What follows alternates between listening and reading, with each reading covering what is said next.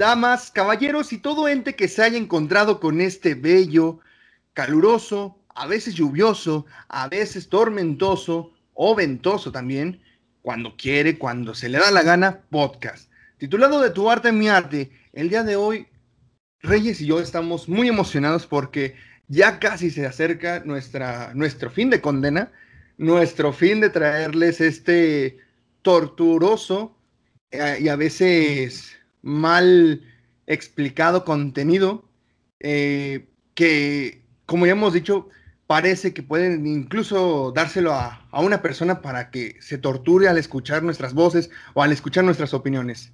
Este podcast es muy especial para nosotros, como ya he adelantado, porque es nuestro onceavo episodio. Es un episodio en el cual nosotros estamos casi dando una despedida.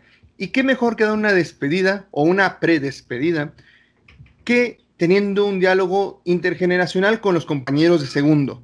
Este diálogo está hecho con fines de poder generar una discusión o una plática entre esas generaciones y como tal poder llevar a cabo un ejercicio filosófico. Muy bien, sin más que decir, les doy la bienvenida también a mi compañero y muy querido co-conductor o conductor también para no, no generar jerarquías, Reyes. ¿Cómo estás, Reyes? Eh, hola, Américo, me siento muy bien, me siento feliz por tener hoy tantos invitados. Veo, eh, usualmente invitamos a una persona, pero hoy nos excedimos un poquito. Tenemos a cuatro grandes invitados y compañeros también de institución, que me alegra mucho tenerlos en este conversatorio, porque bueno, por cuestiones de pandemia apenas si hemos este, cruzado palabras o algunas veces no hemos cruzado palabras, entonces será muy bueno el día de hoy charlar un poco con ellos, ¿no? Para conocer sus ideas en torno a la filosofía, que es el tema de hoy, Américo, filosofía. Este, entonces veremos qué, qué discusiones podemos lograr con los compañeros. Así es, mi muy apreciado Reyes. Y qué mejor que tener una plática filosófica a punto de terminar este ciclo escolar. Este, y, y, algo mejor con compañeros de que van a pasar al último grado de la licenciatura. Eh, sin más que decir, vamos a pasar a la presentación de cada uno de ellos porque créanme que son, bueno, Magno aquí ya estuvo presente en un, en un episodio, si no, si no me equivoco. Así que ya conocen un poco de él, pero vamos a dejar que se presenten otra vez para que nos deleiten con su gran genio y su gran carisma. Empezamos por ti, Ezequiel, por favor, danos una breve introducción y quién eres, qué nos traes y qué vendes para, para este podcast. Hola, buenas tardes eh, a todos. Muchas gracias primero por la invitación que me hicieron para poder participar en este podcast. Bueno, mi nombre completo es eh, Ezequiel Carvajal eh, Dorantes y bueno, prácticamente lo único que puedo ofrecer es eh, mi sinceridad en la experiencia que he tenido a lo largo de este curso de, de filosofía formal que estoy llevando en el CEPTA. Entonces, este, pues aquí estamos. Muchas gracias. Excelente, pues ahí, están. Muy humilde el Ezequiel en presentarse con sus palabras. Este, admirable, ya ven que a mí me gusta nada más parlotear. Y así que para no seguir parloteando, seguimos con Magno, Emanuel. Magno, dinos algo que no hayamos, eh, que no nos hayas comentado en, en, el episodio pasado que participaste con nosotros. Pues buenas tardes a todos. Ya como mencionó Américo, ya he estado con ustedes en otra oportunidad y bueno, la verdad es que no, no, encontraría alguna otra cosa que agregar, a no ser pues lo que vamos a discutir aquí, lo que vamos a platicar y pues lo que yo he llegado a aprender a partir de entonces, ya sea manera pues en el SEPTAN, en las clases o también de manera externa. Pero nuevamente me presento para los que están comenzando pues a seguir este podcast y no hayan visto el anterior, que lo recomiendo también que lo vean pues soy Emanuel Magno, estudiante de, de, segundo año, específicamente de sexto cuatrimestre de la licenciatura en filosofía. Y pues espero que todos podamos aprender algo nuevo y discutir lo que hemos ya aprendido. Excelente, Magno. Muy, muy buena presentación, igual que, que la de Ezequiel. Muy, muy humildes todos aquí.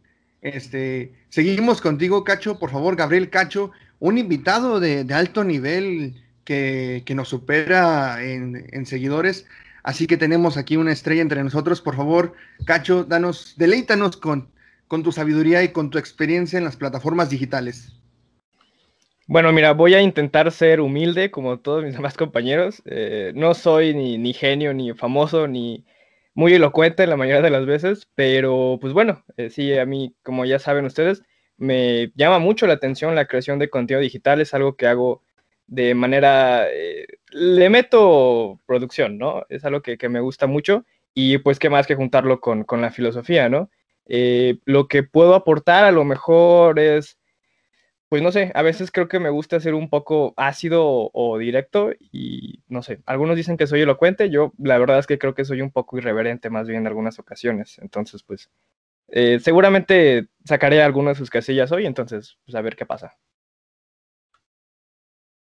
Pues como dices, ese es el fin de este, de, de este episodio, pues dialogar entre nosotros, así que vamos a ver cómo nos llevamos a cabo, nos llevamos en nuestras opiniones Así que esperemos que sea un gran episodio. Por último y no menos importante también tenemos que mencionar a Manuel Telles. Manuel, por favor, una presentación que nos puedas ofrecer de tu persona y de tu, de tu curso. Hola, buenas tardes a todos. Pues gracias por la invitación a ti, Américo. Pues bien, yo soy Víctor Manuel Telles Núñez, es mi nombre completo. Curso de segundo grado de filosofía, sexto cuatrimestre, pues, ¿quién más puede decir? Pues esta inmensa carrera que me llena de entusiasmo, pues he descubierto muchas cosas. He descubierto que la filosofía es para todos y que se puede llegar a, a cambiar el mundo. O, o también, bueno, la filosofía me ha llenado de muchas herramientas a veces me ha sacado de mis dudas, y, pero también me he preguntado muchas cosas. Y sobre, la, y sobre la primera pregunta que me hice es, ¿por qué estoy estudiando filosofía? Apenas que, apenas que llevo el segundo grado, me pregunto, ¿por qué, estoy, ¿por qué estoy estudiando filosofía? Y apenas estoy descubriendo poco a poco ese como ese llamado a la filosofía y poco a poco me está dando las respuestas. Soy yo, Manuel Telles. Si alguien me quiere buscar en Facebook, soy Manuel Telles, tal como es. Así soy yo, Manuel Telles. Gracias. No, muchas gracias a ti, Manuel, por esta presentación. Y pues sí, de hecho, es una de las cuestiones, yo pienso que, que no solo nosotros nos hacemos, sino que todos nos hacen cuando decimos públicamente que queremos estudiar filosofía. El por qué quieres estudiar filosofía, qué te va a dejar de bueno la filosofía. Y yo creo que es una de las cuestiones que, que nos gusta responder que defender esta carrera, defender este saber, defender esta área del conocimiento que muchas veces entre las áreas piensan que es innecesaria, pero que nosotros encontramos cierta necesidad o cierta satisfacción, como de Manuel. Muy bien. Terminando esta presentación, esta muy elocuente presentación de cada uno de ustedes, quiero cederle la palabra a Reyes para que nos haga un comentario inicial antes de poder pasar al primer tema y empezar a dialogar un poco. Reyes, ¿quieres comentar algo o damos inicio ya a este gran tema? Sí, claro, respecto a lo que comentaba Telles, pues yo ahora que ya estoy a punto de terminar la licenciatura, estoy a dos meses, todavía me sigo preguntando por qué estudio filosofía, ¿no? Entonces veré si en algún momento, como Emanuel Telles, me llega la respuesta, ¿no? Entonces, mm, ahora que estamos en la etapa final, pues este, la particularidad de estudiar filosofía es que te gradúas, ¿no? Con tu tesis, ¿no? Te licencias con tu tesis. Y ese es uno de nuestros temas, estimado Américo, la tesis en nuestros compañeros, pues más o menos ya están previendo, me imagino, o ya han considerado algún tema de tesis. Nosotros ya estamos en ese proceso, ¿no? Me gustaría preguntarle aquí a los compañeros, ya iniciando propiamente con, con este diálogo, ¿cómo van con la cuestión de las tesis? Eh, ¿Ya han elegido algún tema en específico? ¿Tienen alguna inclinación por alguna este, materia? ¿Por algún autor? ¿Puede ser? ¿Qué me pueden decir respecto a esto? ¿Les parece si comenzamos con Magno. Claro, por supuesto. Bueno, eh, no me atrevería yo todavía a mencionar un tema porque por las siguientes razones. Pues mis áreas o mis temas de intereses pues abarcan dos materias eh, principales que son la antropología filosófica y la filosofía de la religión, que son las áreas en las que yo eh, me gustaría desenvolverme más. Pero, pues como todavía no llevamos materias relacionadas a filosofía de la religión, pues eh, prefiero todavía abstenerme de decir un tema definitivo, aunque sí tengo pues esbozo o eh, ideas de qué puede ser.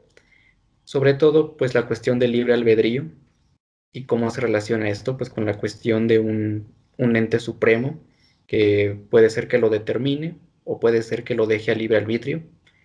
Entonces, pues eso creo que lo voy a perfeccionar ya con las materias siguientes, ¿no? Igual, pues mi tesis por lo mismo tiene que ser de análisis o evaluado que tiene que ser de análisis para juntar varios conocimientos pues acerca de lo que se ha estudiado acerca de este tema.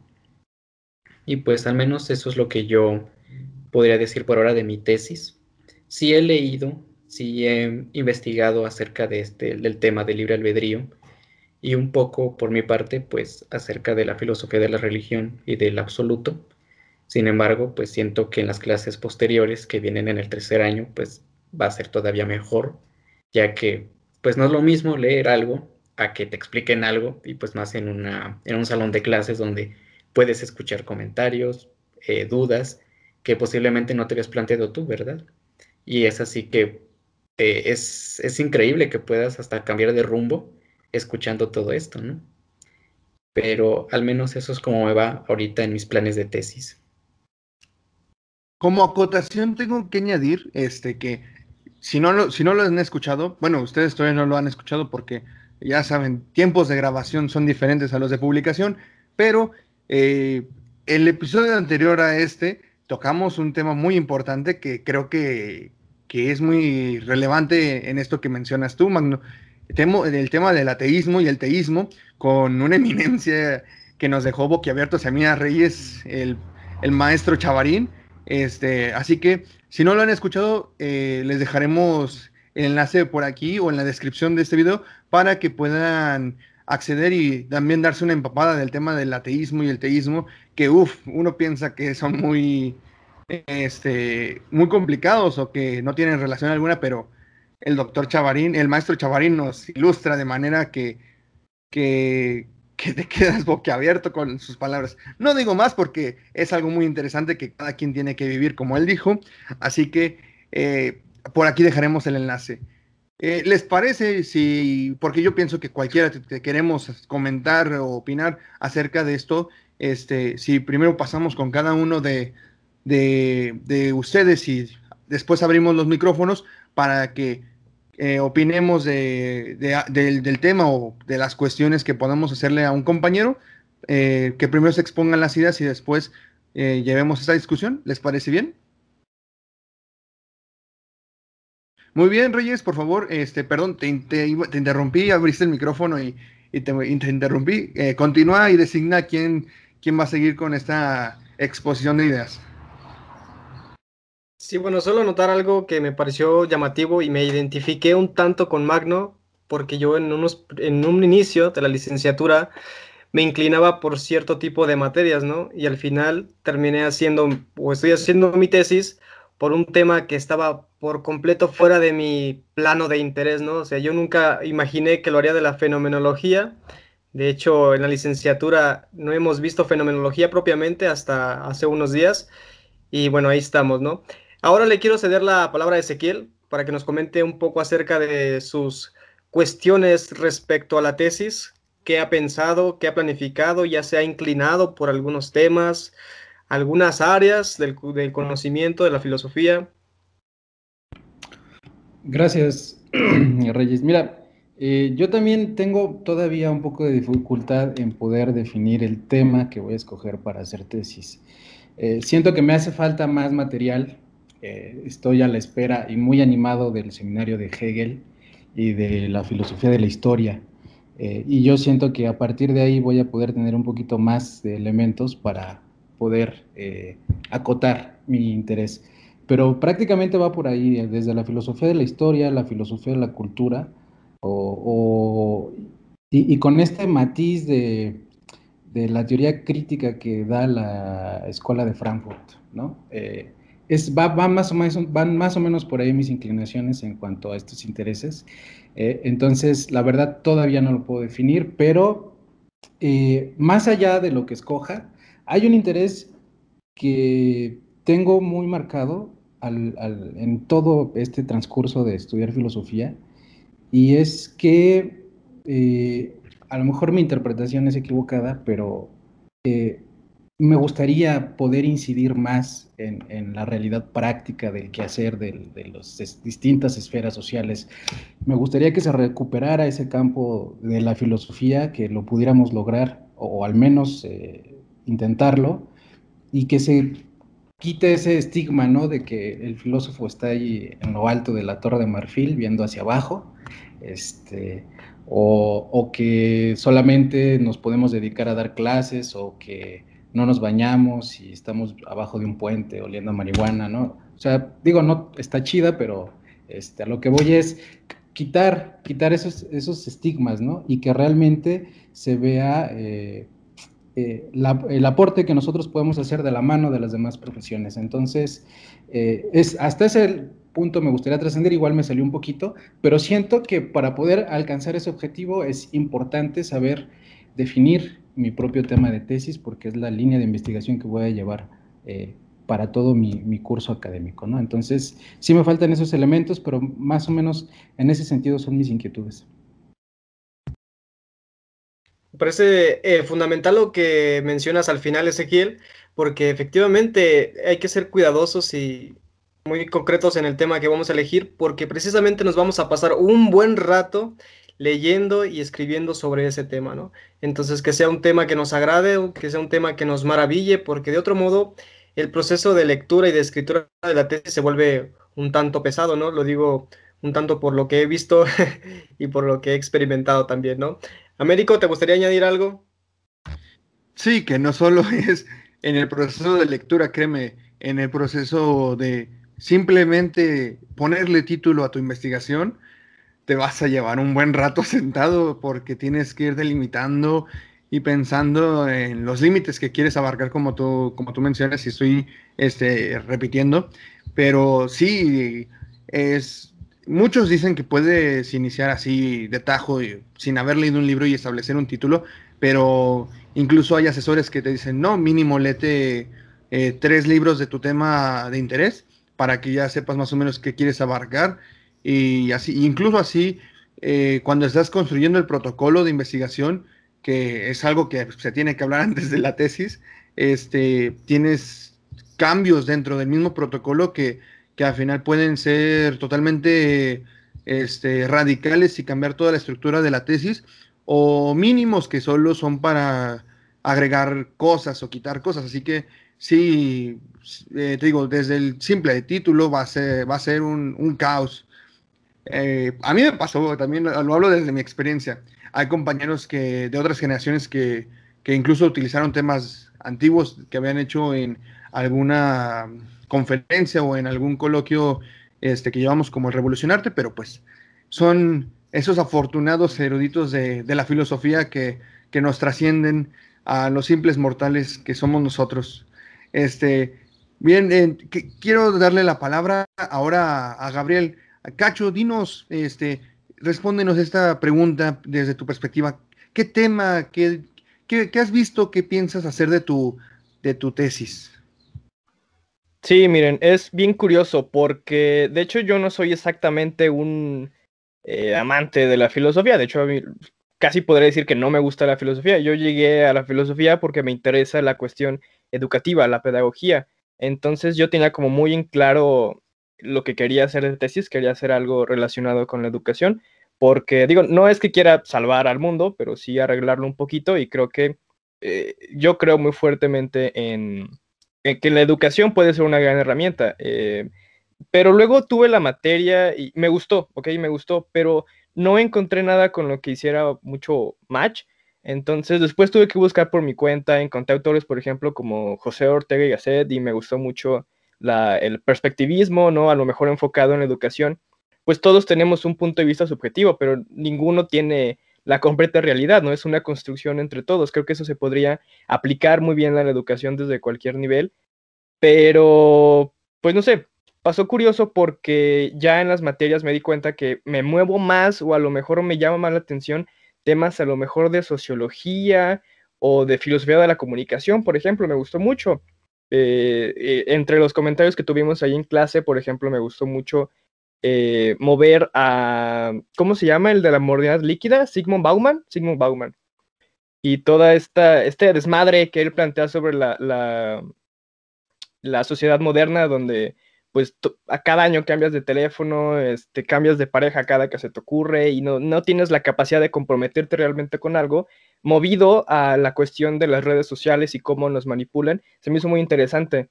Entonces, y, que hace alusión un poco con, esto que me gusta tanto de, las comunicaciones, pero no sé, siento que tendría que decidirme por alguna de las dos, o la cuestión pedagógica o la cuestión de comunicaciones, pero no sé, siento siento que es más formal la cuestión de la educación y me llena más, pero a veces en el intento de querer encontrar cuál es tu lugar, siento que tendría que irme más por las comunicaciones o la sociología. Entonces será, será un reto, a lo mejor encuentro un punto medio o algo por el estilo, pero sí, sí está complicado. O a lo mejor ni hago nada al final, ¿verdad? También se vale. Así hay, eh, así hay gente que, que no es por ser chismoso, ¿verdad? Ni decir nombres, ¿verdad? Pero que llevan 10 años que, salieron del CEFTA y aún siguen buscando su tema. Pues se da, a veces podemos encontrarlo de golpe, a veces no. Afortunados los que hemos podido lograr conseguir mínimo sembrar lo que sería el título y ya de ahí la lucha pues es es un e, es algo es un amor odio la tesis es un amor odio más que la carrera, eh, la tesis es un amor-odio. Así que eh, sí, se comprende que, que, estén ahorita todavía en esta eh, diserción de, qué es lo que les llama la atención y qué es lo que piensan hacer. Así que dejen empaparse todavía sobre las materias que vienen, como lo decía Magno, y verán que poco a poco se va a ir solucionando algunas dudas. Reyes, ¿tú tienes algo que comentar? Eh, nada, Américo, solo para ir avanzando, darle la palabra a Telles, que lo veo ansioso de hablar, de compartirnos algo. Te cedo el micrófono, Telles.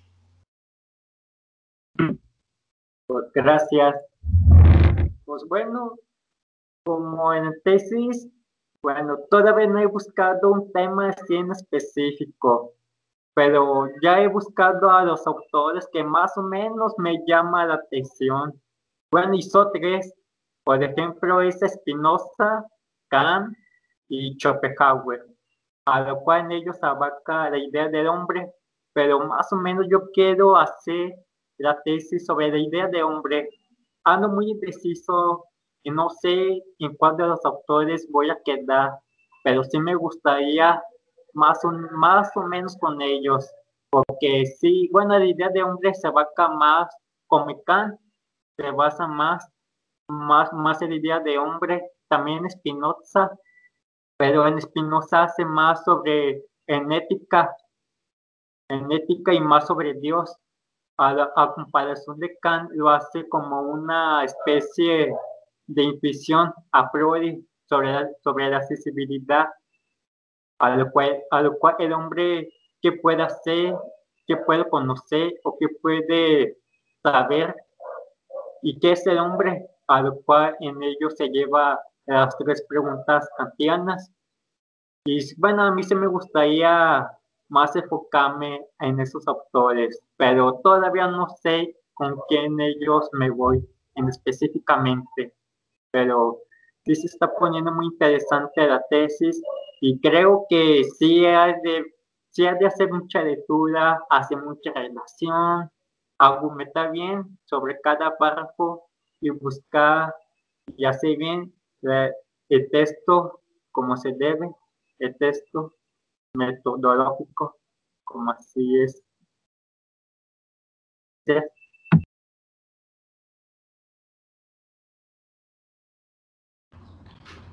Sí, como nos comentas, eh, de hecho yo pienso que es un, es un buen tema. Eh, es, una, es un tema que todavía abarca hasta la actualidad, según lo hemos podido ver tanto en investigaciones particulares como en investigaciones que nos hacen ver en clase. El tema de la definición del hombre o de la idea del hombre siempre ha sido un tema abarcado desde los principios de la filosofía como ese ser bípedo implumo hasta la actualidad como el, ser ahí, el ser arrojado y las demás este, cuestiones que se han ofrecido acerca de la idea del hombre. Es un buen tema, yo creo, muy interesante. Y si lo terminas combinar, incluso yo diría en Schopenhauer, eh, me agradaría ver, incluso leer esa tesis, porque eh, establecer una idea de un hombre en, Schopenhauer es, es curioso, porque Sí, es curioso. Sí, porque él, un autor que, expresa un pesimismo eh, radical y que tenga una idea tan emblemática de hombre, es muy, muy interesante cómo hace esta relación. Eh, igual, para darle más agilidad y a este, a este comentario, abrimos los micrófonos para, para discutir un poco o platicar un poco sobre, sobre esto. Si tienen alguna eh, duda, comentario que nos, eh, que nos puedan hacer a Riz, a mí, para aclarar algunas preocupaciones que puedan tener sobre, sobre la elaboración de tesis o sobre estos eh, pensamientos que traen todavía, con nuestra poca mucha experiencia, pues a ofrecerles de antemano, pues nosotros les damos. Sino pues para discutir un poco sobre, sobre las ideas que todavía tienen y ofrecerles nuestras opiniones acerca de, de, esta mismo, de esto mismo. Eh, si alguien tiene alguna duda o si Reyes quiere hacer algún comentario, adelante. Bueno, si eh, mientras los compañeros comentan algo, yo, quería, yo quiero hacerle una pregunta a todos los que nos encontramos aquí reunidos, incluso me la hago a mí mismo, ¿no? Cuando me preguntan sobre qué haces tu tesis, yo le digo de tal o cual, me dicen, ¿y eso para qué sirve? ¿Eso qué utilidad tiene? Entonces, Ustedes como estudiantes de filosofía, les pregunto, ¿la filosofía es inútil? ¿La filosofía es útil? ¿Qué nos pueden decir respecto a esto? Abro el micrófono para quien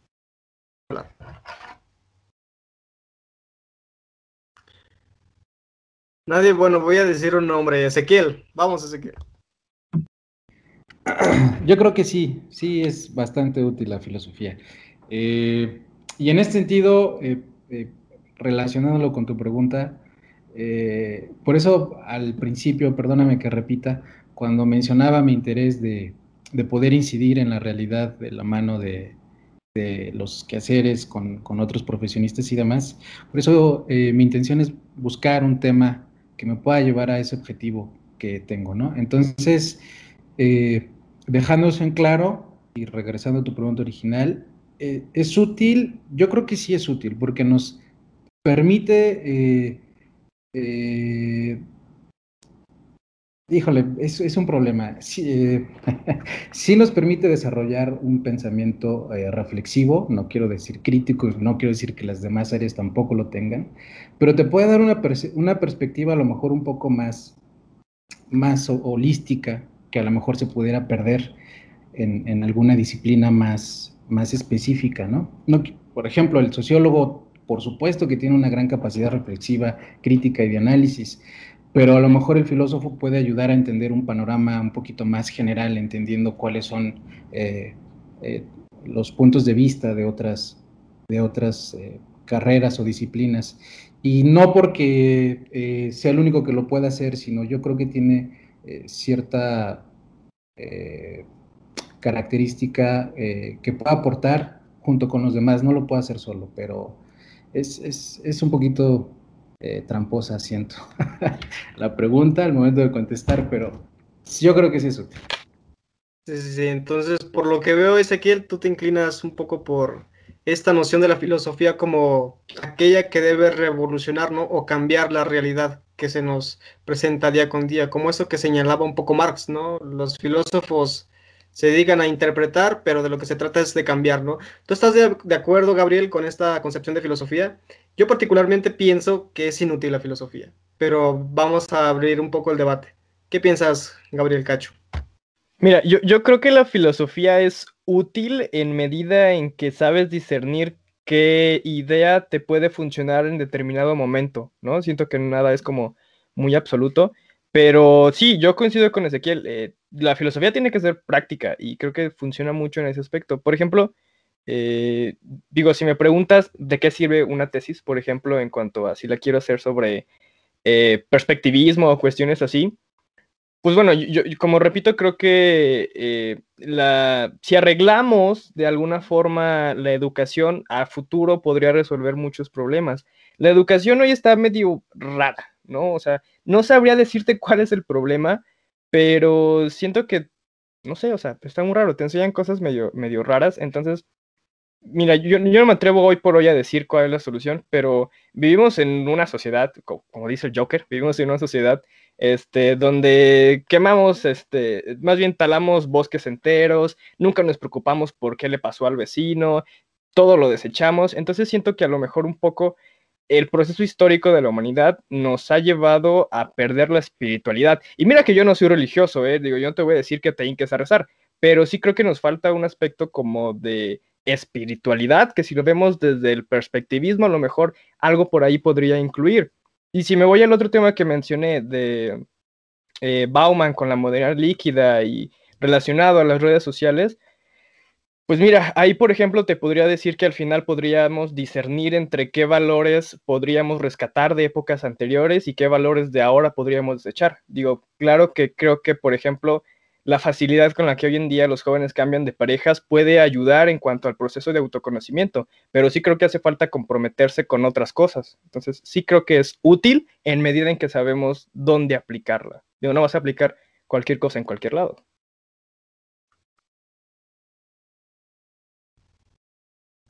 Bien, eh, Manuel Telles, Emanuel, Magno, algo que les gustaría decir respecto a esta pregunta, ¿la filosofía es útil o es de plano inútil. Pues yo te puedo decir que coincidiendo con mis compañeros en sus opiniones, también yo creo que es útil, también pienso que tiene una utilidad la filosofía. yo, por ejemplo, la contrasto mucho con otras ciencias sociales o con otras disciplinas de humanidades. Y, por ejemplo, yo te lo digo como un ex estudiante de antropología, y de otros estudios culturales, que muchas veces se comete el error, o no sé si llamarle error, porque en definitiva, pues no sé cuál sea el objetivo principal, pero sí te puedo decir que algo muy común que sucede en ciencias sociales, como en antropología, eh, su, su, ciencia hermana, la sociología, la psicología social, etcétera, llegan a caer en algo que ya hemos conocido nosotros, que es simplemente un estado descriptivo y únicamente se quedan ahí. pues solamente comprendo cómo funciona una cultura, cómo es que está compuesta una cultura, qué sucede en ella, pero no pasa a veces de ahí en, estas ciencias. Habrá algunos, desde luego, tampoco voy a absolutizar nada, de hecho es un error que hagamos eso, el, absolutizar. Habrá algunos que tal vez piensen que las ciencias sociales llegan a tener un papel intervencionista en la cultura, pero sí te puedo asegurar que no es lo más común. Lo más común es que únicamente se diga, pues, qué es lo que está sucediendo en una cultura, que ya se califique como un problema, que se califique como un beneficio, pues te digo, habrá algunos que sí, pero no es lo común. Y yo pienso que la filosofía puede tener una gran ventaja, ya que la filosofía tiene precisamente un papel o nació con un papel de, también comprender, pero con ese, ese ánimo de querer intervenir, de cómo mejorar este, una condición de vida. Ya, por ejemplo, eh, a Tales de Mileto, que pues era eh, o se considera pues el padre de la filosofía como tal, pues le, también le llegan a preguntar eso, oye, ¿y ese conocimiento que tú haces, pues para qué te sirve? Y pues él logró, es, eh, creo que ya lo conocen, logró saber exactamente pues las fechas apropiadas pues para la siembra y eso pues ayudó obviamente a la economía de Grecia. Eh, y pues yo pienso que, aunque ya nos hemos alejado, por ejemplo, de esa visión un poco naturalista de la filosofía, pues ya tenemos otros temas, ¿no? Pero así puede ser también que nosotros como filósofos, al poder conocer y comprender, no nos quedemos anclados únicamente ahí, sino también tener una intervención en cuanto se puede cuestionar, se puede proponer aquellas cosas que se necesitan cambiar en la cultura moderna.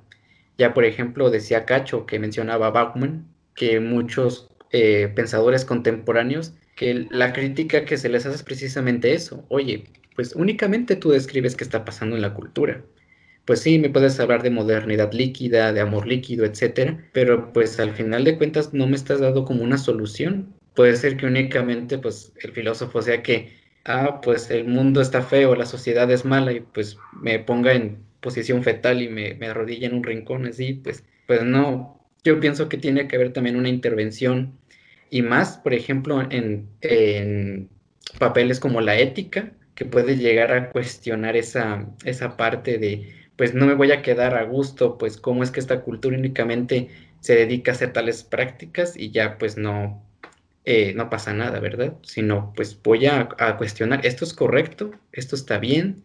¿Esto está mal? Entonces, por mi parte, yo pienso que la filosofía sí puede tener un papel intervencionista y útil, desde luego. Muy bien, pues ahí lo tienen, Magno. Eh, más adelante discutiremos un poco acerca del papel de la filosofía, si debe solamente comprender o también, digamos, intervenir.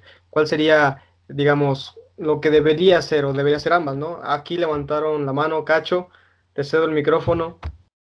Sí, va bueno, a haber contrarréplica, va a haber contrarréplica. No, no, de hecho no es contrarréplica, es apoyo. Eh, este, fíjate, es que estaba pensando como en un ejemplo concreto de, de lo que iba a decir. Pero digo, no sé si la filosofía, obviamente tiene que ser práctica y tiene que modificar al mundo de, alguna forma. No sé si revolución es la palabra más adecuada, pero sí creo que la filosofía tiene que tener ese papel ah, de que acusaron a Sócrates de perturbar a la sociedad, a los jóvenes, ¿ok? Entonces, por ejemplo, hace ratito estaba platicando con un amigo sobre Salinas Pliego, es el fundador de Grupo Salinas y toda esta cuestión. Y él ahorita está eh, fomentando el Bitcoin, tiene una foto en sus redes sociales fomentando el Bitcoin.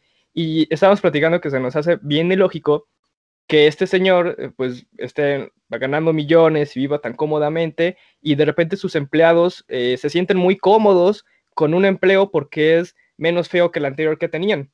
Y recordemos que todas las tiendas, por ejemplo, de Electra, que no son tiendas que sean necesarias, estuvieron abiertas y con los empleados trabajando durante la pandemia. Entonces, siento que ese es un ejemplo de, a lo mejor si vas y le dices a los trabajadores de los Electras y de los Bancos Aztecas que, que a lo mejor no saben, pero si les cambias su perspectiva y les metes eh, un cuchillito de palo por ahí, este, y crean, no sé, algún, Ezequiel sabe más de esas cuestiones, algún sindicato de, de, empleados o algo por el estilo y van y le dicen a Salinas, sabes que en, aquel entonces no vamos a trabajar porque pues estamos en prego nuestra salud. Digo, el grupo Salinas, su esquema de negocio, y Ezequiel podrá corregirme, se basa en, en micropagos, ¿no? Entonces, si de repente todos los, los cobradores dijeran, ¿sabes qué, güey? Pues no voy a ir. O sea, son miles contra un güey, entonces no podrían, pero Luego ahí también ya se meten otras cosas, ¿no? El gobierno casi siempre apoya a los empresarios y cosas así. Pero mi punto era ese, ya me desvié. Mi punto era que la filosofía tiene que tener ese papel de meter cizaña, ¿sí? de algún modo, ¿no? De, meter espinitas, para que la gente tenga un pensamiento más crítico, ¿no? Que nada más no estén ahí a gustos, siendo felices sin ningún sentido, pero bueno. Sí, así, ahí, recordando la, la onceava tesis marxista que nos dice que el filósofo debe dejar las aulas para poder ponerse en práctica. Y pues yo, yo les quiero comentar, porque pues es, es una plática, es, un diálogo que estamos teniendo. Les quiero comentar que sí, igual que Reyes, yo considero que, que la filosofía no tiene una función, no tiene una utilidad. Este, ¿Por qué? Porque que desde los tiempos de Diógenes contra Platón se veía esto de este confrontamiento de que ¿de qué sirve tanto profundizar? ¿De qué sirve tanto análisis? ¿De qué sirve eh, comprender tantas cosas en la academia si vas a definir un bípedo implumo? Un bípedo sin plumas, como hombre. ¿De qué sirve que hagas todos tus análisis profundos? ¿De qué sirve que hagas todo lo, esa magia filosófica, eh, esos pensamientos volados, si vas a terminar llegando a conceptos tan abstractos? Incluso lo llegan a decir filósofos contemporáneos eh, que la filosofía es la academia.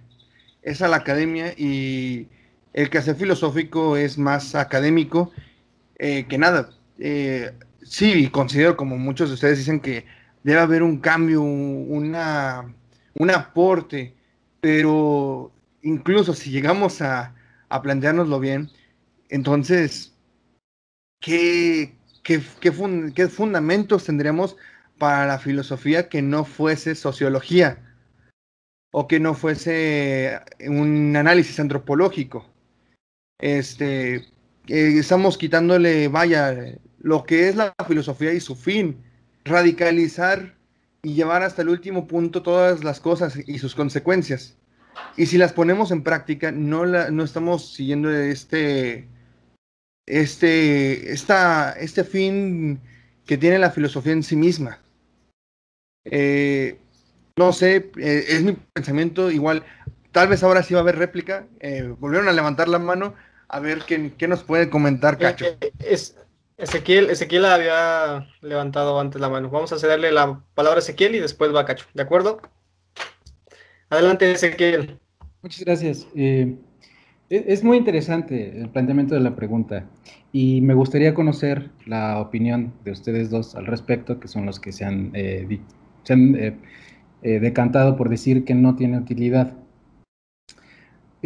¿Cómo podemos interpretar el papel de la filosofía, si es que lo tuvo o no, en los procesos de, la Revolución Francesa, por ejemplo, o en los procesos de la Revolución Rusa, o a lo mejor sin irnos tan atrás, en los procesos sociales que hemos vivido en América Latina, no solamente desde la filosofía de la liberación y, pedagogías liberadoras, incluso también de la teología de la liberación, ¿ha, habido realmente un aporte que haya podido hacer la filosofía? O incluso desde las cuestiones éticas, esta reflexión sobre, sobre independientemente de decir, bueno, sabemos, o mi postura es, tendríamos que abandonar estos principios absolutos, pero eso no quiere decir que se deje de lado una reflexión ética. Entonces, ¿qué pasa en esos puntos? Podemos entender, o cómo podríamos, cómo me podrían contestar, que, que, que en esos puntos la filosofía eh, toma este carácter de volverse inútil. A ver, Américo, respóndele. no, estamos ya. Este, bueno, voy a matizar un poco la, la respuesta, ¿no? Entendiendo, primero definiendo lo que se entiende ahora la sociedad contemporánea por utilidad, ¿no? En, el, en la concepción de utilidad que tiene la sociedad actual, mm, la filosofía es inútil. Ahora eh, la idea de utilidad nos remite a una, a una concepción donde elaboro algo y recibo algo a cambio, ¿no? La filosofía no es así, no te genera una ganancia inmediata. En ese sentido, el hecho de crear, eh, no sé, alguna teoría filosófica respecto a determinado tema, no te produce una ganancia económica, por ejemplo considerando el papel del empresario, que considera que es útil lo que hace porque genera cierto tipo de, ganancia, ¿no? En ese sentido y bajo ese marco eh, contextual, la filosofía es inútil, porque no te genera, digamos, algo inmediato. No te provee de algo de una manera inmediata. En ese sentido, la filosofía es inútil. Claro que no podemos hablar de inutilidad de la filosofía en tanto que ha cambiado o ha modificado ciertos aspectos de la realidad. Eh, de hecho, es indudable que la filosofía de suyo ya es modificadora de la realidad, al menos de nuestra propia realidad, ¿no? El hecho de comprender, por ejemplo, a Bauman, que está hoy este, sobre la mesa, el hecho de comprender a Bauman ya nos hace ver la, la, realidad de una forma diferente, ¿no? Ya nos ha modificado, ya nos ha cambiado la percepción que tenemos, ¿no? De nuestra sociedad ese sentido puede ser útil personalmente en tanto que ya modifica nuestra percepción.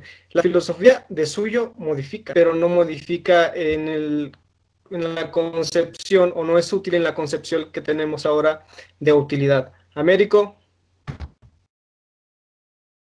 Sí, este, igual, eh, yo creo que es una buena ejemplificación lo que mencionas.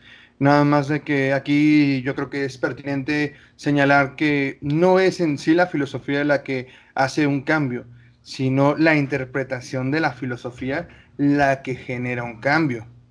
No fue el único que podemos decir que intentó hacer un cambio por sí mismo con su pensamiento fue Marx. Y, y, este Hegel, eh, se me fue la interpretación, una disculpa, perdón. Este, ellos dos tienen un papel más activo, más proactivo, porque son fundadores de un partido, este, un partido social que sería posteriormente llamado Partido Comunista.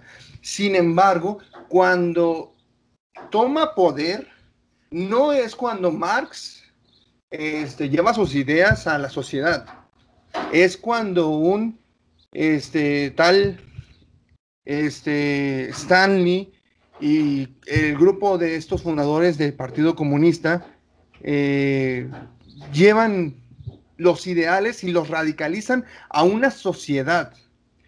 Incluso se dice que, que Marx no pensaba en, en Rusia o en China como lugares donde se podría realizar bien eh, las funciones de un comunismo, sino que él los pensaba en zonas industrializadas como lo que es Inglaterra, Alemania y Francia, donde la industria es latente y donde el trabajo de campo no es tan, tan común, sino más lo industrial. Es ahí donde se piensa, algunos este, intérpretes de Marx dicen que es ahí donde él concentraba su, su pensamiento. Pero no es hasta que intérpretes de autores llegan a venir a hacer una, eh, tratar de incluir el pensamiento en algo. Y tú lo mencionas bien, qué, qué papeles eh, tiene la filosofía en la Revolución Francesa, pero igual podemos eh, llevarlo al, al, lado contrario, ya que incluso lo estamos moralizando.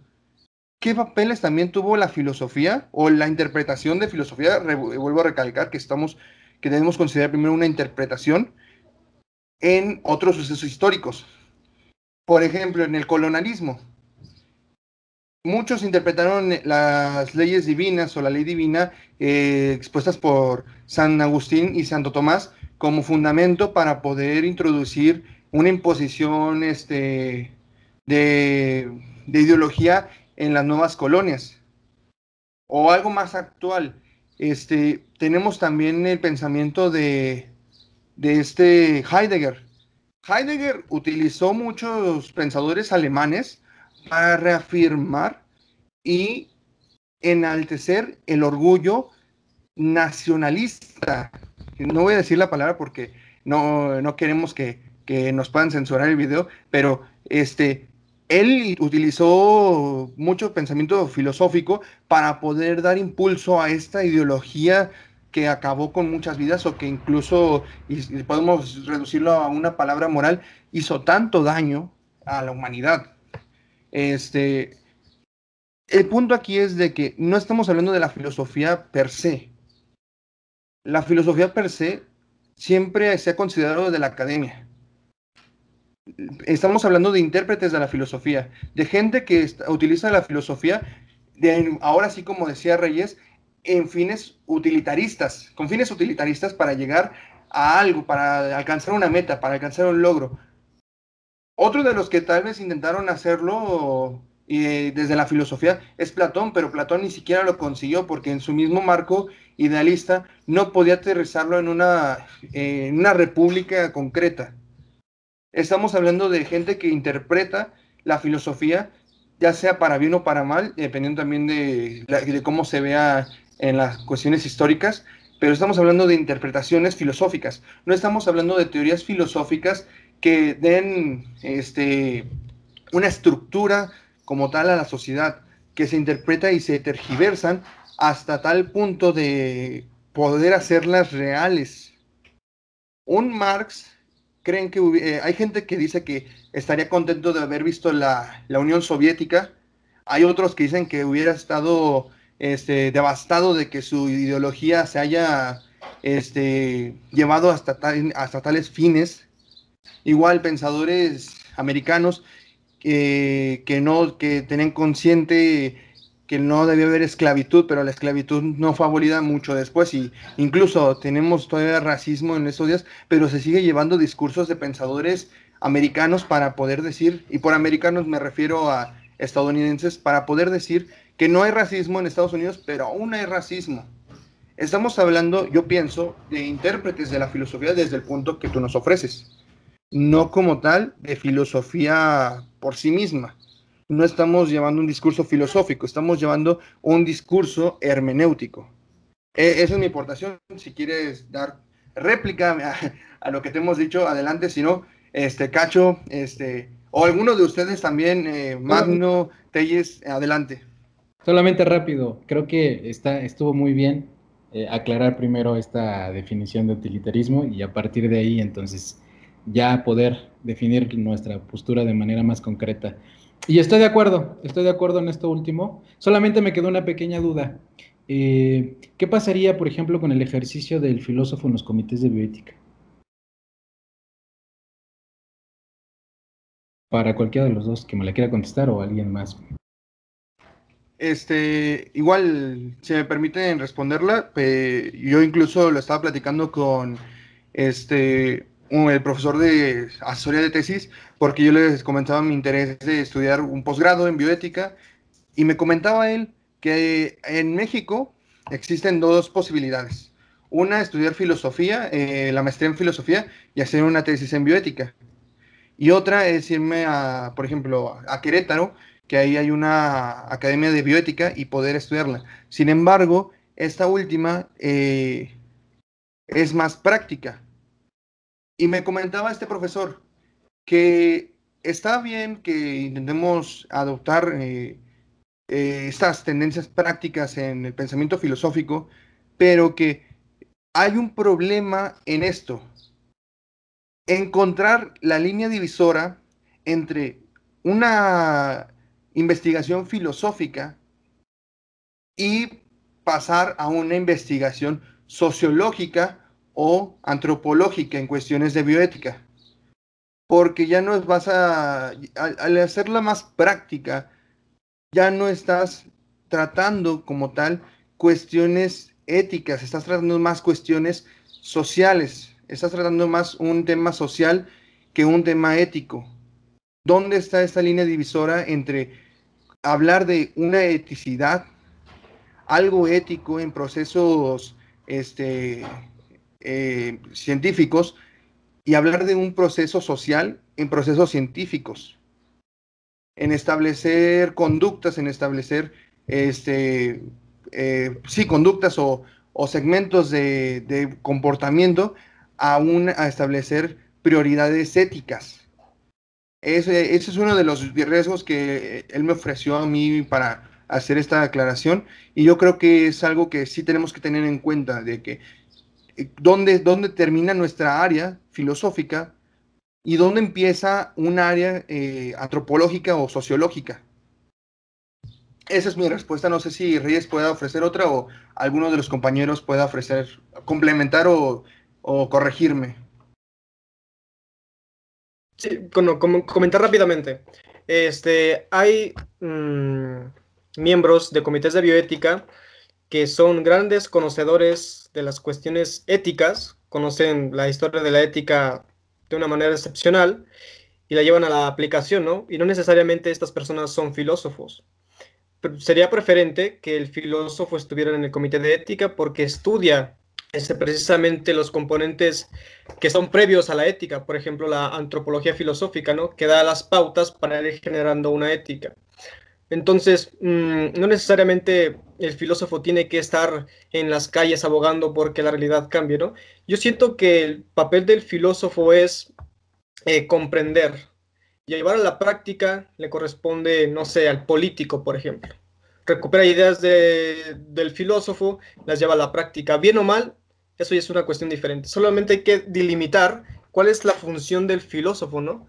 En sus orígenes el filósofo se dedicó a comprender. Ya lo que comprendió fue útil para hacer tal o cual cosa, me parece que ya es una cuestión o un efecto diferente, ¿no? De hecho, en la filosofía hay una rama, ¿no? Ahora que se llama el pragmatismo, ¿no?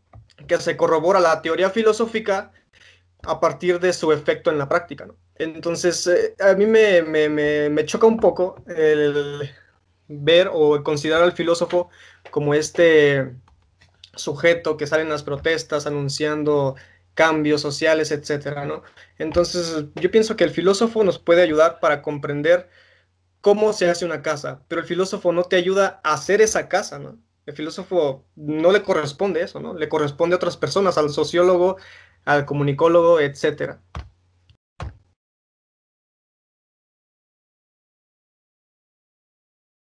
Eh, Magno había levantado la mano y después procedemos con Cacho.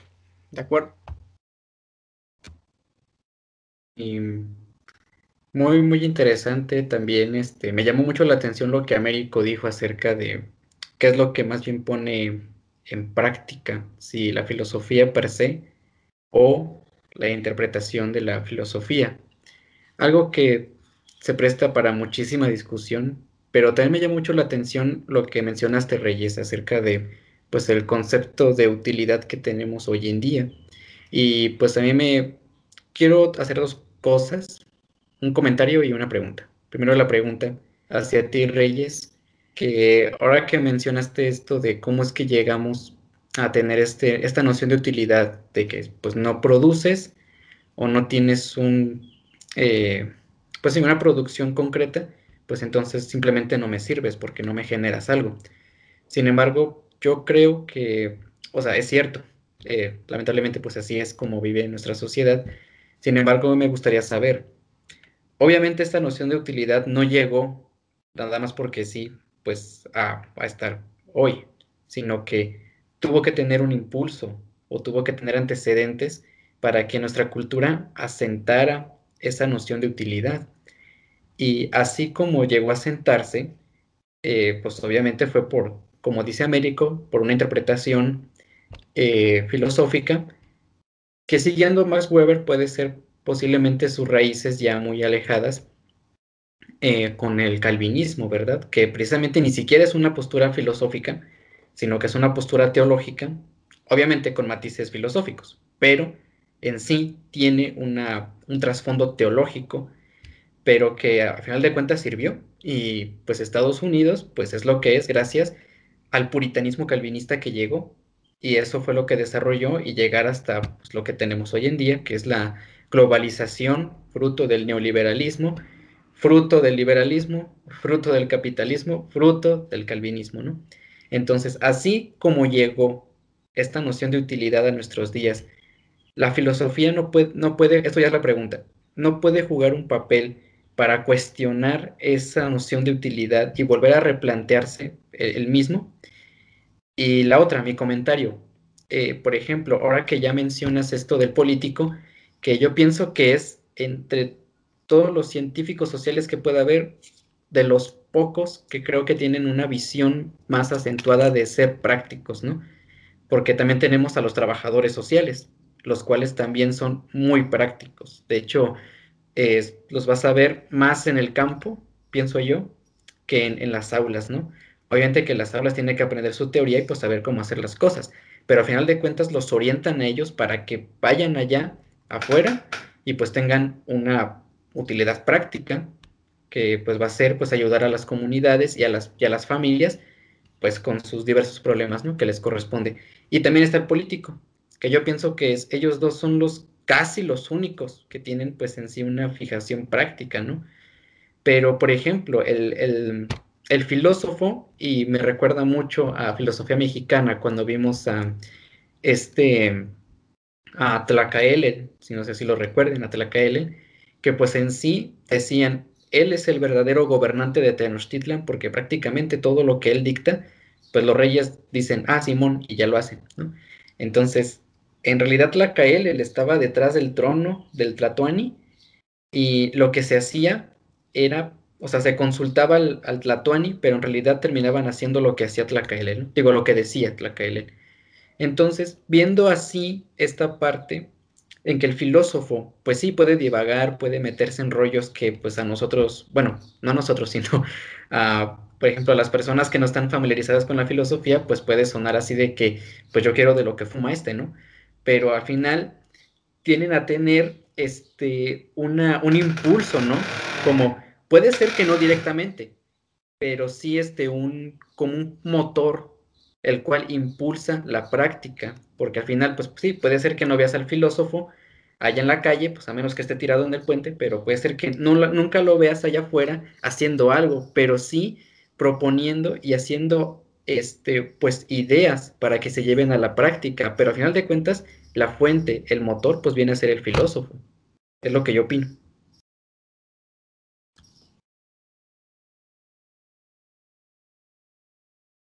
Ok, bueno, para responder la pregunta, ya me la olvidé un poco, Magno. Voy a, voy a tratar de recordarla. Es sobre si la filosofía puede ser útil para repensar esta forma de utilitarismo que ha surgido en la sociedad contemporánea. ¿Era así tu pregunta, Magno? Pues sí, a fines prácticos sí. O sea, decirte, pues esa, esa noción de utilidad que se tiene, pues llegó por algo, ¿no? No llegó de, de la nada, sino que llegó, como dije, puede ser que por lo que dijo Américo de que, pues, por una interpretación de la filosofía, pero a de cuentas, de la filosofía, ¿no? Pero así como llegó este planteamiento o esta, esta noción de utilidad actual, la filosofía puede criticar o replantear esa noción de utilidad y así tener, pues, valga la redundancia, una utilidad. Por supuesto, sin duda. O sea, la filosofía mm, es crítica, la filosofía en todos lados mete su nariz, ¿no? Este, ahora bien, el hecho de que critique no significa necesariamente que va a cambiar la concepción que se tiene de utilidad, ¿no? Entonces, eh, por supuesto, puede hacer su crítica, puede proponer algo, pero digamos que la intención primera, o al menos eh, desde un inicio, la intención primera del filósofo no ha sido, a mi parecer, esa, ¿no? De hecho, mm, cuando veíamos los presocráticos, ellos se dedicaban nada más al saber, no eran el sofista, el que era alguien sabio, ¿no? El filósofo ya no era un sabio propiamente, sino alguien que amaba la, sabiduría, ¿no? Entonces pretendía saber, ¿no? Pretendía llegar a la sabiduría. Y en eso se quedaba el filósofo, ¿no? En alcanzar la sabiduría. Ya el elaborar, digamos, teorías prácticas, pues no, de hecho, a mi parecer no hay ningún filósofo que haya tenido esa intención de elaborar una teoría filosófica y establecer toda, una, establecer toda una estructura para que su teoría filosófica llegara a la práctica, ¿no?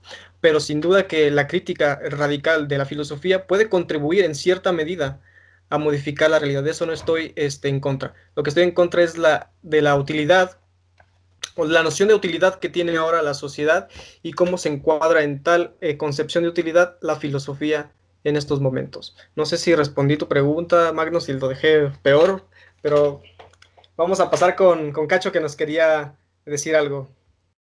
Ah, bueno, en realidad, este, ya no, porque ya este, se agotó el tema donde quería que se agotara, entonces siento que un poco lo que iba a comentar, que es más bien como mi proceso mental, llegaría un poco a las mismas, a lo mejor con palabras eh, más eh, para cualquier público, pero pues siento que sería llegar a las mismas que ya llegamos con ustedes.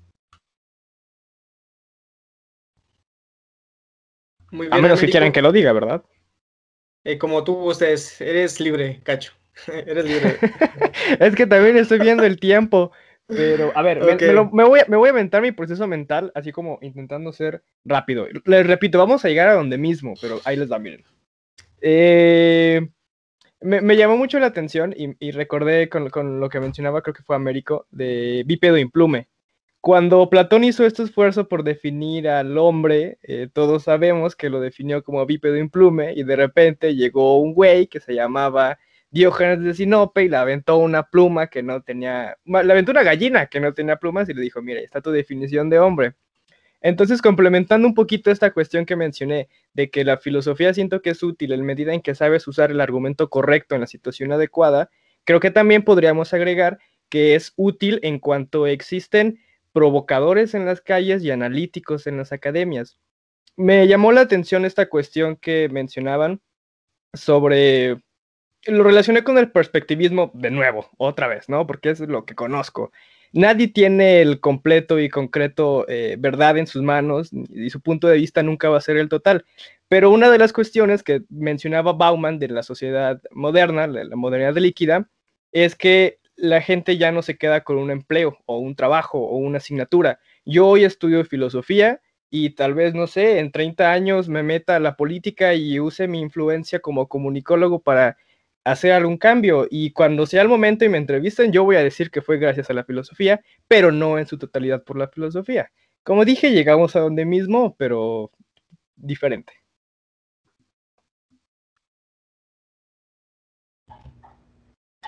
Excelente, gracias. Y Américo, ¿a dónde va esta conversación? Dinos, oriéntanos.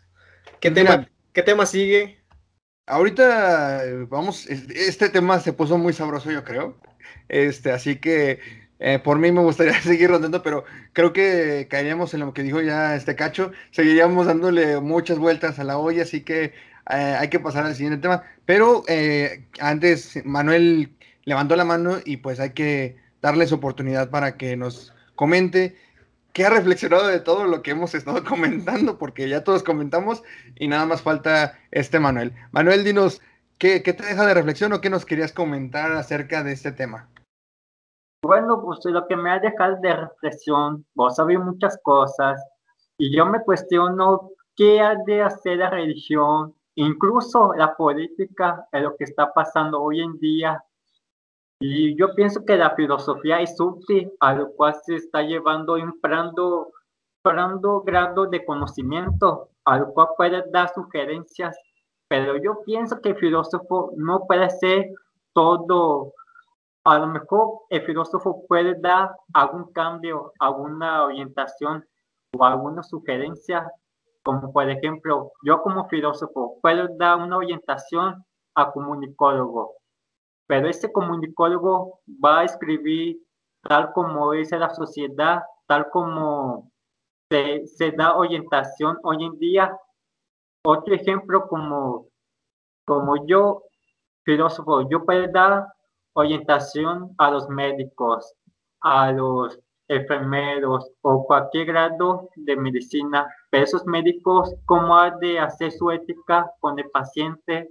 A lo que sea cuestionar de bioética, ¿cómo es de que paciente de que paciente puede tomar una decisión o no, a lo cual el médico da una sugerencia en cómo, o cómo hacer un análisis de operación o no, o sobre algo familiar. Y lo que me ha llevado de reflexión, pues pienso de que, que estamos viviendo en una nueva época, como yo lo sugiero, como una época posmoderna, como un cierto grado, a lo cual hoy en día hemos visto muchos cambios, tanto en las escuelas, en los trabajos, principalmente nos ha afectado como la pandemia bajo los empleos, como hoy en día y las escuelas antes eran presenciales y ahora son virtuales a lo que estamos haciendo en este en este en este podcast hoy en día. Y a mí me ha sugerido que el filósofo puede interpretar la vida de las personas cada día más como decía Heidegger. El filósofo es el poeta de la humanidad que interpreta la vida de las personas cada día y así es que me ha dejado en esta reflexión hoy en día. Yo no sé ustedes, pero este, yo creo que es una buena conclusión este, del tema. Eh, que sí, incluso retomando esto de la bioética, como ya mencionábamos, el filósofo no se encasilla nada más que hacer recomendaciones y como decían, puede que esas eh, recomendaciones tengan repercusiones en activistas sociales o incluso que el mismo filósofo trate de, tomar este activismo social, como diversos casos que ya han sido mencionados en, este, en esta sección, pero pues a final de cuentas, eh, yo pienso que las palabras de Manuel fueron sorprendentemente acertadas para, para dar conclusión a este tema y pasar al siguiente. Muchas gracias Manuel por tu aportación y, así pasamos al siguiente tema. Eh, ya dejando un poco de cuestiones más, más elevadas, eh, centrándonos un poco más, como decía Cacho, en la educación, eh, materias. ¿Qué materia les ha gustado hasta ahorita y qué materia han dicho? Jamás en mi vida vuelvo a tocar esta materia, ni aunque me pidan dar clases, ni aunque me vea obligado a, dar clases, jamás la daría. Cuéntenos, ¿qué materia, qué materias les hacen sentir esto? ya sea por el maestro, ya sea por el contenido, este, ¿qué nos pueden decir acerca de esto?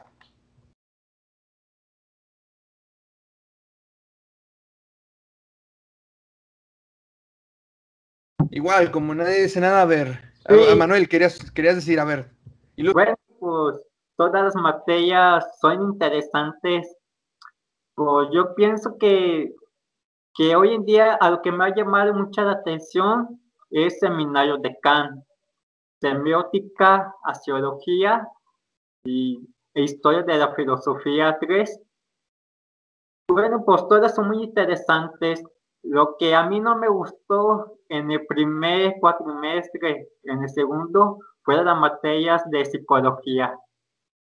A lo mejor puede escribir algo de filosofía, pero como que no le encuentro yo tanto sentido.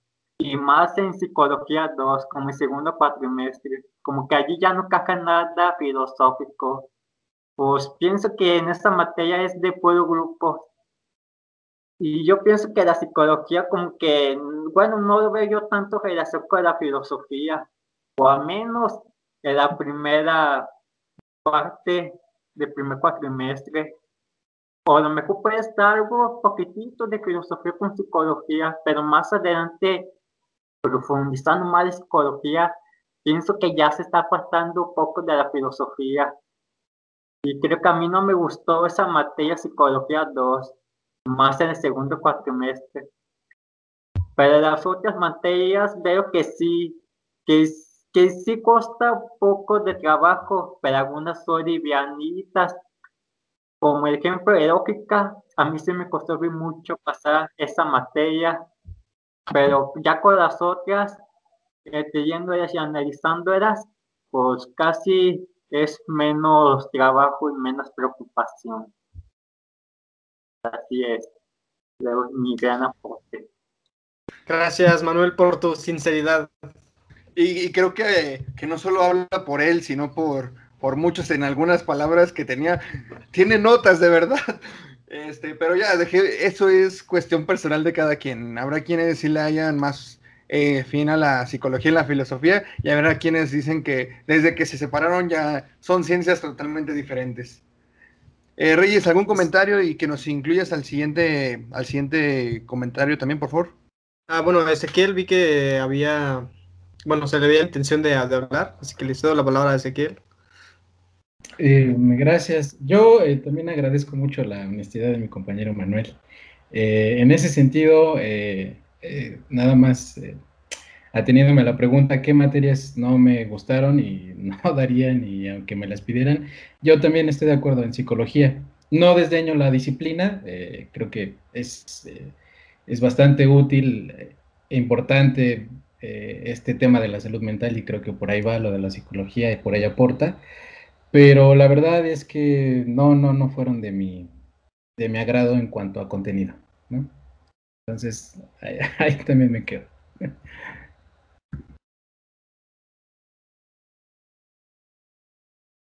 Eh, entonces pasamos con el siguiente invitado. Magno, ¿qué materia fue tu favorita? ¿Cuál no te gustó? ¿Cuál, si, si tuvieras la oportunidad, quitarías del, plan de estudios del CEFTA? ¿Qué nos puedes decir? Bueno, eh, pues ya que estamos de honestos, ah, pues sí, obviamente yo también pienso igual que la, que la psicología, pues, bueno, todavía daría chance primer cuatrimestre. Pero, por ejemplo, como dice Manuel, el segundo cuatrimestre como que ya la veo como que, pues, ah, es que tienen que ser cinco materias, vamos a poner la psicología dos, ¿no? Y, pero bueno, tendrán sus razones. Yo, yo personalmente sí pienso que pueden tener un punto de, de pues, de coincidencia, ¿no?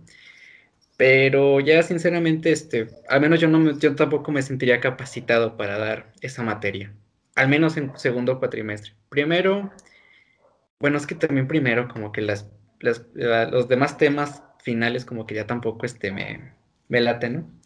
Pero bueno, eh, fuera de eso, también materias que no me han gustado, pero no por su contenido, sino por la, la manera en que se han llegado a dar.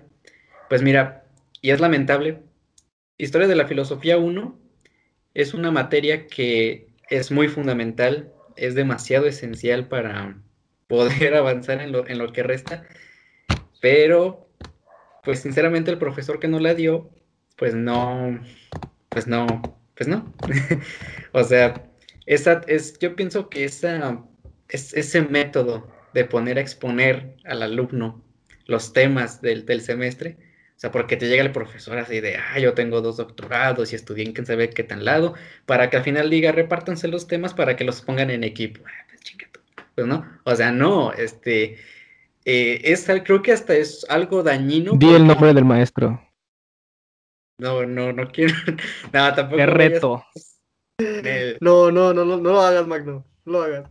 Aquí, aquí no, no hay odio, pero pues el mundo de Sofía estuvo implicado en este estudio, así que con, eso dejamos para cualquier oyente que está aquí. El libro del mundo de Sofía estuvo involucrado en, en, esto, así que saben las consecuencias de la gravedad de la situación de los estudios de nuestros compañeros. Así es, por favor amigos, este, sean conscientes y piadosos para con nosotros. Y bueno, prácticamente todas las materias que han seguido ese tipo de metodología, la verdad es que, y es lamentable, hemos tenido materias que el contenido, el programa era muy prometedor, pero en la manera en que se dieron, no. Y actualmente sigue esa, eh, pues sí, esa, esas consecuencias, ¿no? Esa, esa manera de dar clase, clase entre comillas, sinceramente. Neta. Y también es esa parte de que yo entiendo esa intención de que el alumno sea autodidacta, pero a manera en que tú forzosamente tengas que hacerlo 100% todo, pues no. Y hoy en día tenemos una materia, tampoco voy a dar nombres, pero filosofía política también está deseando mucho que desear y es lamentable que el programa también pues es muy prometedor, ¿no? Pero termine siendo este pues esto. Y las materias que sí me han gustado, pues sinceramente pues se me hace muy difícil decantarme por una, ¿no? Pero hay temas que me han apasionado mucho en, en antropología filosófica, en filosofía de la naturaleza, eh, ¿qué otra? Historia de la filosofía, al menos el contenido, este, pues también es muy bueno. Eh, ¿Qué otra? Eh, axiología también me, este, me, me, gustó mucho. Este, semiótica. Y es más, hasta a veces los profesores también te impulsan a amar más este, la, la materia por la forma en que se dan. Chavarín, un beso y un abrazo donde quiera que estés. Y, ah, ¿qué más? pues puedo considerar que hasta el momento son las que más me han gustado, pero pues ya veremos qué viene más adelante. Muy bien, gracias Magno por tu sinceridad también. Cacho, es tu turno, háblanos un poco acerca de tus materias favoritas, las no tan favoritas. Mira, voy a, con la intención de no repetir, eh, voy a cambiar un poco, voy a responder a mi modo, ¿no? Eh, la materia que no volvería a tomar, no la quitaría, pero no la volvería a tomar por cuestiones personales, es lógica formal. Eh, yo sé que está mucho este estereotipo de que la filosofía no lleva matemáticas, y ahí me di cuenta de que pues sí, entonces yo no la volvería a tomar, esa es la verdad.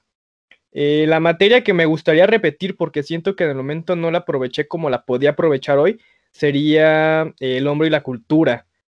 Y la materia que yo agregaría al plan de estudios sería una materia entera del existencialismo porque me gusta mucho. ¿Te imaginas, Magno? Una materia dedicada a Kierkegaard, Sartre, Camus, o sea, sería, sería muy chido. esa es mi respuesta. Espérate a último cuatrimestre, ahí se solucionan todas esas cuestiones.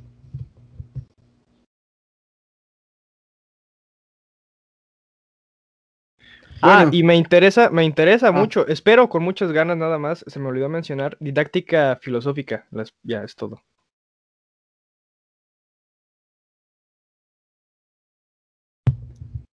Sí, la didáctica filosófica, créenos, este, es muy padre, pero es más padre cuando puedes hacerla presencial.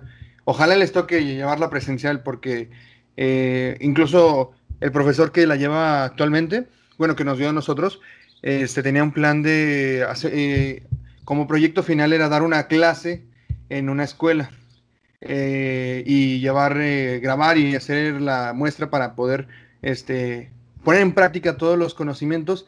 Y al final sí dimos una clase, pero fue una clase interna aquí entre nosotros y no es lo mismo este, pues dar una clase ante un salón, captar su atención y utilizar todos los conocimientos que, que vas a utilizar ya después en la vida profesional, a, darla con tus compañeros de que eh, te están tirando esquina, te están tirando paro, de que, que ah, sí, sí, se, se entendió todo, no hay preguntas, chido todo. Así que, espérense, la verdad, eh, incluso nos lo dijeron a nosotros, eh, que las mejores materias estaban al final. Y vaya, sí, yo considero que de las mejores materias o de los mejores temas que puede tener la carrera aquí en el CEPTA están al final de, la misma. Y así que no crean que se van a desilusionar. Eh, ahorita nosotros llevamos un seminario de filosofía contemporánea.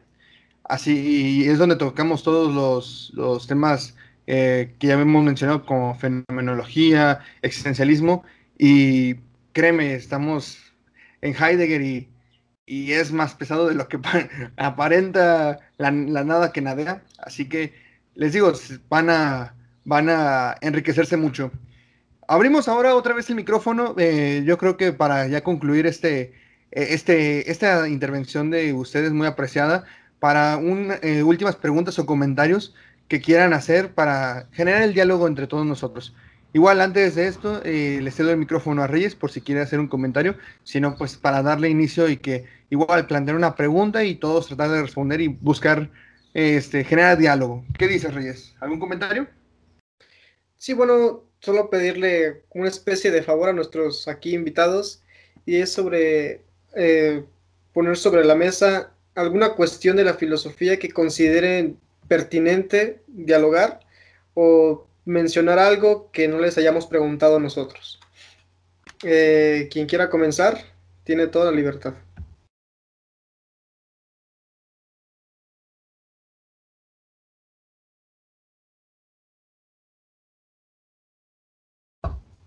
O tú, Américo, pon la pregunta.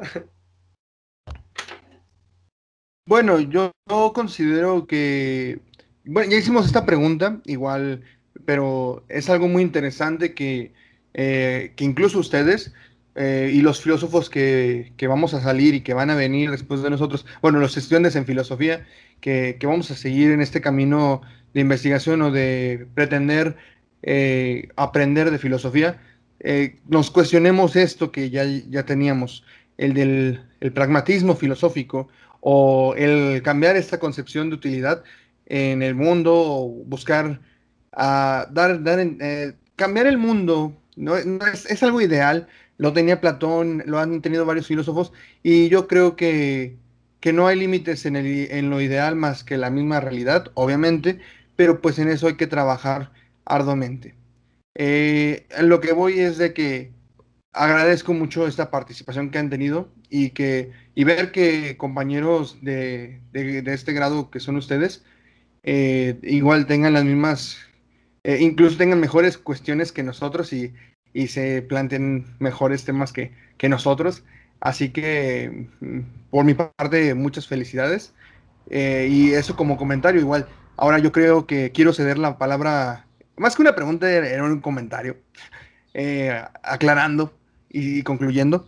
le quiero pasar ahora, yo creo, a, a Cacho, que, que, creo que él no ha iniciado ninguna, ninguna intervención. Así que, Cacho, por favor, danos a una conclusión de lo que te estábamos diciendo o este, que quieras comentar algo que te gustaría pues, que se desarrollara en, posteriores generaciones si este podcast este, sigue después, que se siga enriqueciendo este quehacer filosófico. ¿Qué nos dices? Eh, no terminé de entender eh, la, pregunta o la cuestión, pero ah, vamos hacia un final de, lo que hemos comentado. Sí, estamos concluyendo y pues eh, si, si, quedó algo que no preguntamos o que nos faltó profundizar o, o qué les parece, pues este, porque vaya, esto a fin de cuentas que estamos haciendo es tratar de llevar un poco al, a la práctica nuestro quehacer filosófico. Así que, eh, ¿qué opinión te merece todo esto, ese intento, este, lo que nosotros tratamos de llevar a cabo? Y pues, ¿qué, qué piensas que serían las cuestiones pertinentes para seguir tratando entre los jóvenes y entre los próximos académicos eh, que se dediquen a la filosofía? Claro, sí, ya, ya, ya, ya, perdón, ya estoy más lúcido. Eh, mira, de hecho, algo que me interesa mucho y con lo que quería, me gustaría terminar como participación en, este podcast que nos hicieron el favor de invitarnos. Eh, ya hemos mencionado, es algo que mencionamos constantemente en las clases, no sé si es cuestión de nuestra generación o sea de todas, pero siempre hablamos de llevar la, filosofía a la práctica, ¿no? Eh, creo que ninguno está de acuerdo en quedarse sentado en un escritorio a escribir ni nada por el estilo. Entonces, ah, claramente al final cada quien tendrá sus técnicas y sus estrategias. Yo, por ejemplo, te digo, asumiendo como mi papel en el universo, eh, creo que sí se me acomoda mucho este formato que haces. Eh, digo, dimensiones que ya va a ser sus, últimas presentaciones. Si necesitan a alguien que los releve, yo estoy más puesto que nada, ¿eh?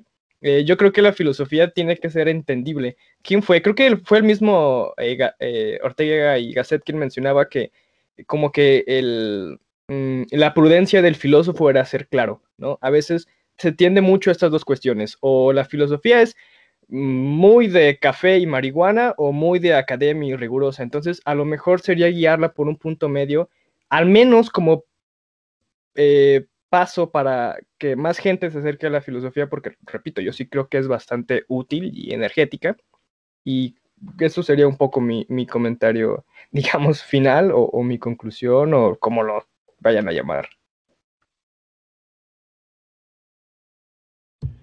Muy bien, Cacho, muchas gracias por esa participación. Este, y pues ya sabes, cuando, cuando esté disponible, pues que hagan su servicio social. Igual cualquiera de ustedes y de la generación siguiente, pues esto es un proyecto que, dejamos a encargo de las siguientes generaciones como nos lo dejaron a nosotros. Este, Reyes, ¿algún comentario que quieras hacer o pasamos con el siguiente muy bien. Ahora, Magno, tú también, algo que nos puedas ofrecer de conclusión sobre esta bella participación que han tenido con nosotros. Bueno, pues eh, sería difícil también pues, sintetizar todo lo que se ha dicho aquí porque pues da para, pues, para otra discusión, ¿no? Pero eh, sí podría decir que pues analizando pues todo lo que hemos este, llevado aquí en este podcast, pues es muy importante, eh, pues al menos saber qué es la filosofía a esta, a esta manera, ¿no? De pues conocer a las personas que estamos estudiando esta y nuestra experiencia, pues aquí, eh, conocer lo que hacemos, la, tesis, eh, los temas que llegamos a discutir, cómo nos agarramos a plática, ¿verdad? A plática.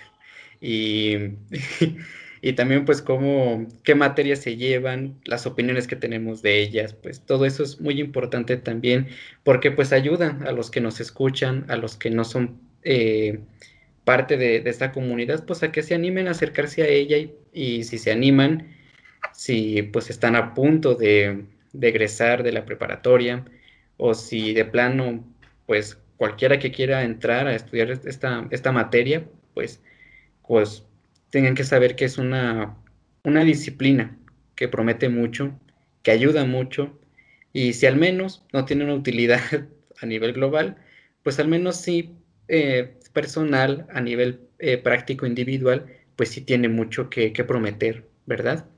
Porque al final de cuentas, pues filosofamos, y así empezó la filosofía, pues de manera personal, ¿no? Pues el amante de la sabiduría, el que quiere conocer, ¿no?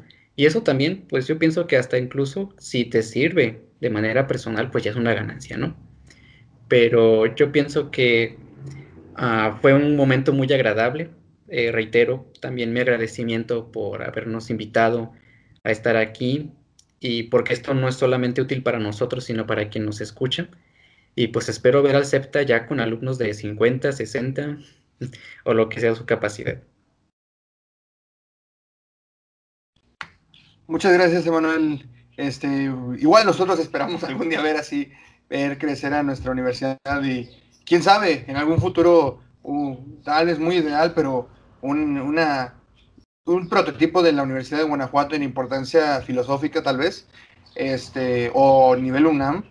Esperemos idealmente. El, el, es relativamente joven, así que esperemos que tenga esta institución mucho crecimiento y muchos potenciales eh, filósofos, comentaristas que vengan a, ayudarnos a, seguir estas labores.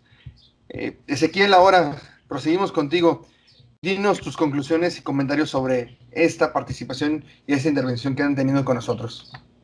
Sí, eh, primero nuevamente agradecer la invitación. La verdad es que para mí ha sido un placer poder dialogar con ustedes, mis compañeros de tercero, con mis compañeros de segundo, que la verdad es que siempre he apreciado las intervenciones que dan porque eh, se aporta mucho. Y yo creo que este diálogo que tuvimos también fue muy enriquecedor, entonces lo agradezco realmente bastante.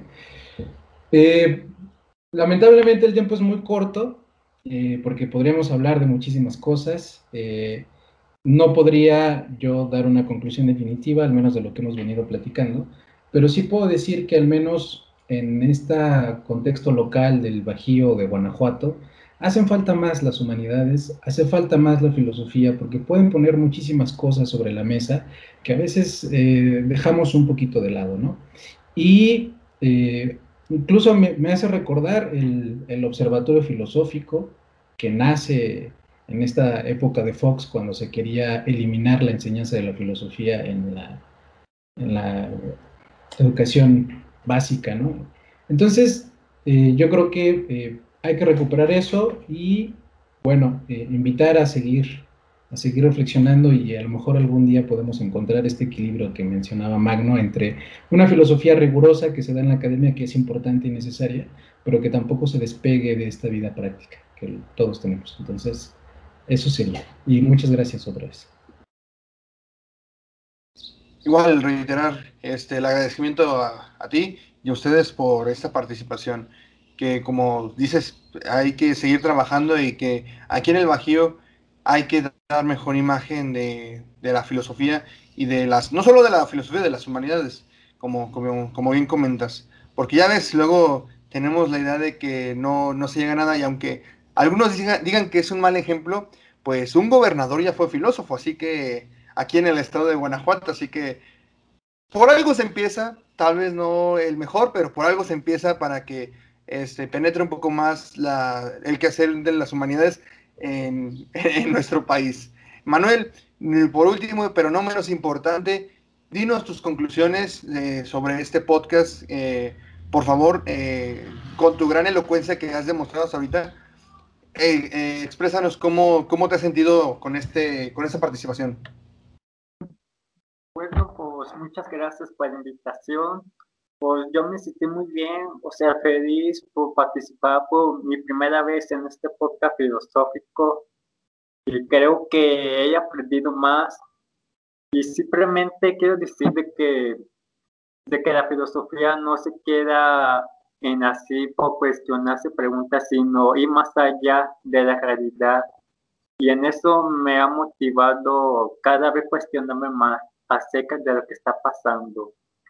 Y creo que en este podcast se ha ido poco a poco conociéndose más, poco creciendo y, y esperemos de que la filosofía enriquezca a muchos jóvenes con esa inquietud, a los que están estudiando prepa y a los que todavía tienen defendido estudiar filosofía, que no duden en estudiar, porque la filosofía puede cambiar no puede cambiar vida, sino puede cambiarse su, personalidad, porque se me ha cambiado a mí mi, personalidad y creo que es muy enriquecedor esta disciplina.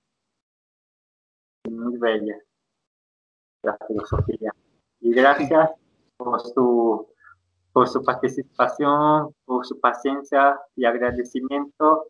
Me siento muy satisfecho por participar en esta primera vez. Gracias. No, igual vuelvo a reiterar, muchas gracias a ti, este, con tus eh, grandes palabras. Eh, sí, igual, como dices, muchas veces lo que hace que una, un adolescente o un eh, joven estudiante o un estudiante deserte de, de, estudiar filosofía, pues son estas preocupaciones que, que, van a dejar y que este siempre ha sido el objetivo de, del podcast, compartir un poco de arte, filosofía, y pues qué mejor final que esto que tratar de apoyar a, a gente que pueda tener dudas y que vea cómo es realmente una plática filosófica o, un intento de plática filosófica, ¿verdad? Este, así que eh, les agradezco mucho a ustedes y pues yo creo que eh, Reyes mereces decir las últimas palabras de, esta intervención, así que eh, enriquecenos con, con este final ya para dar conclusión a esta participación. Sí, bueno, de igual manera mostrar mi agradecimiento por aceptar estar en este podcast. Estoy seguro de que nos aportaron en demasía y bueno, seguramente a quienes nos estén viendo, quienes nos estén oyendo, seguro que les aportarán algo que pueda de algún modo contribuir en un cambio positivo en su, en su realidad cotidiana, ¿no? Eh, gracias de todo corazón y esperemos y cuando nosotros dejemos este podcast, ustedes continúen este proyecto y también tengan presencia para que sigamos juntos haciéndole difusión a la filosofía, ¿no?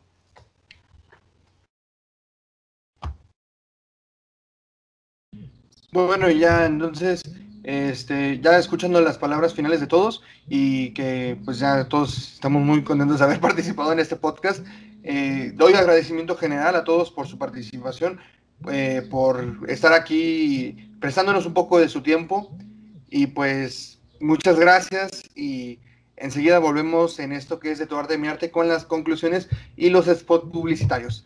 Muchas gracias y nos vemos. Igual, si quieren despedirse, adelante. Eh, yo me espero a que ustedes terminen.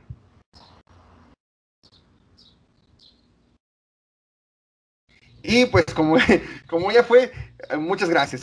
Aquí los compañeros, eh, los que nos estén escuchando por Spotify, en otras este, cadenas de eh, escucha de podcast, Aquí los compañeros se han despedido de manera, eh, pues, con la eh, figurativa.